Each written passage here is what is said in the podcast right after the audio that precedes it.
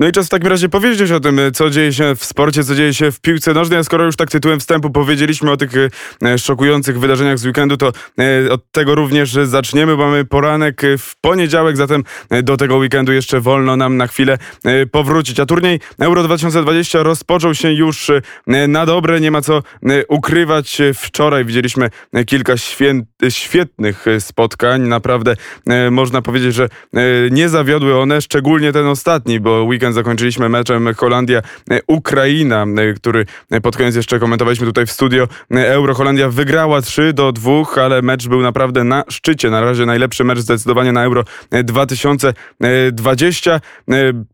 Holandia rozpoczęła lepiej, Holandia za- zaczęła y, mocno, y, zdominowała Ukrainę, strzeliła dwie bramki, było dwa zero, ale potem bardzo szybko Ukraina, y, Ukraina gdzieś tam to odrobiła i zresztą y, bramkę strzelił y, pewien pan y, Jarmolenko i ten jego gol w lewe okienko zza pola karnego już jest dobrym, mocnym kandydatem do tego, żeby stać się bramką y, turnieju. Y, z innych meczów y, w ten weekend, między innymi Austria-Macedonia, też ciekawe spotkanie, bo Macedonia to debiutant na tym y, turnieju, nigdy wcześniej nie grała na Euro dwa tysiące, przepraszam, no na Euro dwa tysiące dwadzieścia to nikt nie grał wcześniej, na Euro w ogóle nie grała nigdy Macedonia Północna i był to jej pierwszy mecz, z Austrią przegrała trzy do jednego, ale także tego debiutanckiego gola się udało wygrać. W tym meczu, który miał być hitem wczorajszego dnia, Anglia wygrała z Chorwacją jeden do zera, wynik może być trochę mylący, bo mecz mógł przynieść bardzo dużo bramek, było dużo sytuacji, ale tylko jedna została wykorzystana. Natomiast o tym, co wczoraj jeszcze pewnie będzie czas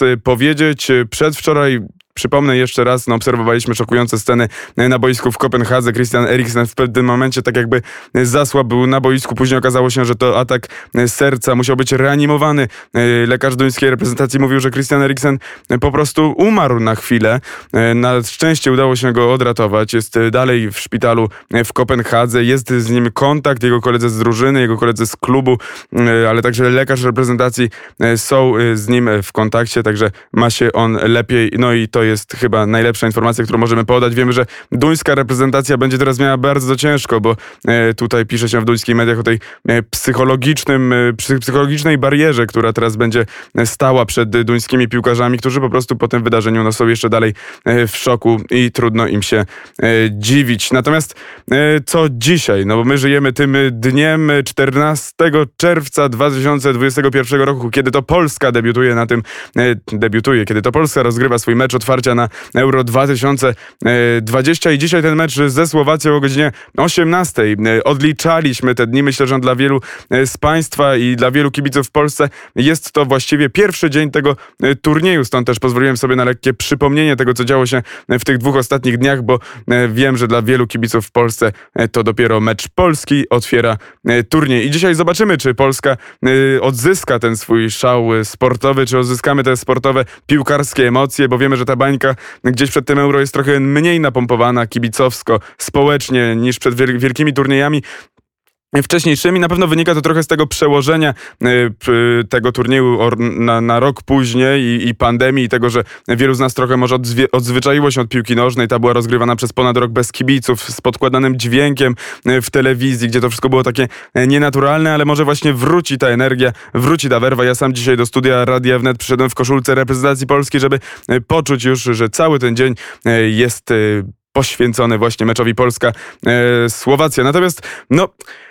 Wygląda to tak, że Polska nigdy na tych wielkich turniejach nie zaczyna dobrze, tak? I tutaj możemy przytoczyć wiele przykładów, zaczynając od dwa tysiące drugiego roku, kiedy to w Korei Południowej na mundialu Polska przegrała z gospodarzem tego turnieju zero do dwóch. Później były kolejne Mistrzostwa Świata, dwa tysiące szósty rok i tam też porażka dwa do zera z Ekwadorem, tym razem zresztą o Ekwadorze jeszcze co nieco będzie w tym studiu Euro. Później Euro dwa tysiące osiem, Austria, Szwajcaria i również porażka dwa do zera w pierwszym meczu, to z Niemcami.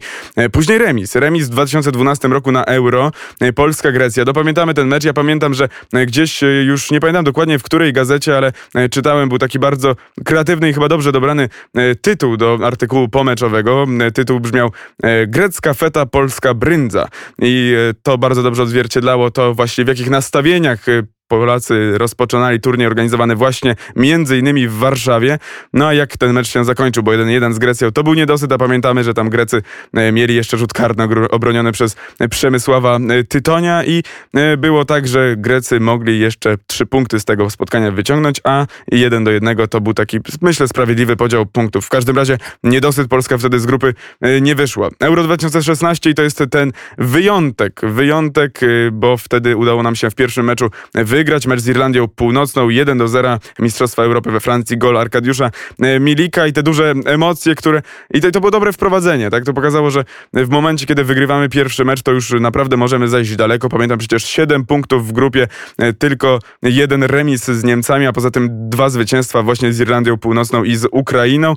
I z Ukrainą i to był dobry turniej, później w jednej ósmej finału pokonaliśmy Szwajcarów, później niestety w karnych ulegliśmy Portugalii w ćwierćfinale, ale na pewno w to, że Polska po ćwierćfinale wracała z, tak, z taką niewyraźną miną przez to, że był niedosyt po przegranych karnych z Portugalią, już świadczy o tym, że no jak ćwierćfinał jest niedosytem, to znaczy, że jest, jest okej. Okay. Natomiast potem to się już nie sprawdziło w dwa tysiące osiemnastym roku, kiedy na mundialu przegraliśmy z Senegalem w pierwszym spotkaniu jeden do dwóch. Zresztą ten mundial w ogóle do udanych nie należał i warto o tym zapomnieć, tak jak o wszystkich tych porażkach, bo nie ma co yy, tutaj... Yy...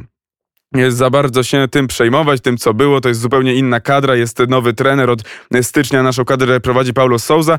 Nie, nie wiemy jak będzie wyglądało to Euro dwa tysiące dwudzieste z naszej perspektywy, możemy sobie trochę z fusów wróżyć, ale myślę, że nie ma po co, nie wiemy nawet w jakim ustawieniu jeszcze Polska wyjdzie dzisiaj na Słowację, a tą niewiedzą, tą niewiedzę również wyrażają słowa byłego reprezentanta naszego kraju, świetnego napastnika Marka Saganowskiego, który wypowiedział się dla Radia WNET.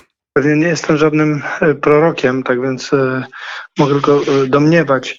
Myślę, że największym zaskoczeniem chyba dla każdego z kibiców, dla, dla ludzi związanych z reprezentacją to będzie skład, bo tak naprawdę trener Sousa jeszcze nie, nie pokazał tego pierwszego składu. E, nie wiem, czy to jest było spowodowane tym, żeby tak się zakamuflować, czy spowodowane tym, żeby zobaczyć na bieżąco, na żywo każdego z zawodników pod, pod presją. Tak więc w jakim składzie wyjdziemy, to będzie, będzie chyba zagadka i jakim ustawieniem będziemy grali.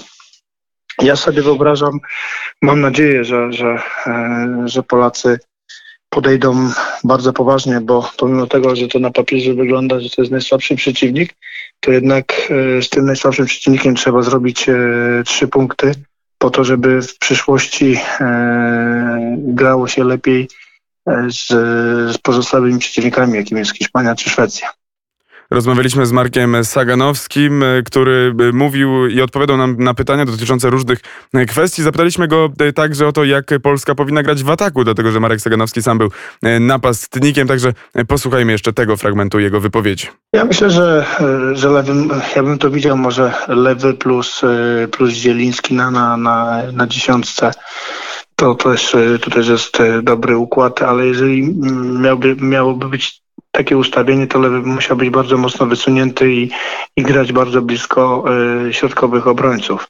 Dlatego, że jeżeli będzie się wycofywał do tyłu, no to wtedy potrzebujemy następnego napastnika, czy to Świerszczok, czy, czy, czy Świderski.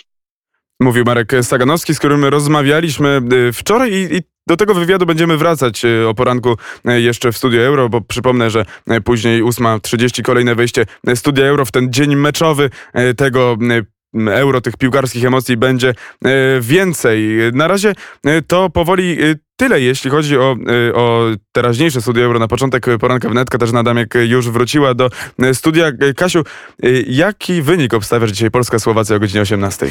trzy jeden dla Polaków. Ja stawiam, że będzie dwa zero. W każdym razie w Radiu WNET Optym... No i zobaczymy, kto ma rację. No i zobaczymy, kto ma rację. Będziemy się potem rozliczać. A y, my z takim uśmiechem zakończymy ty, to pierwsze Studio Euro dzisiaj. Później zapraszam Państwa na godzinę ósma trzydzieści. Także słyszymy się niedługo. To tyle ode mnie.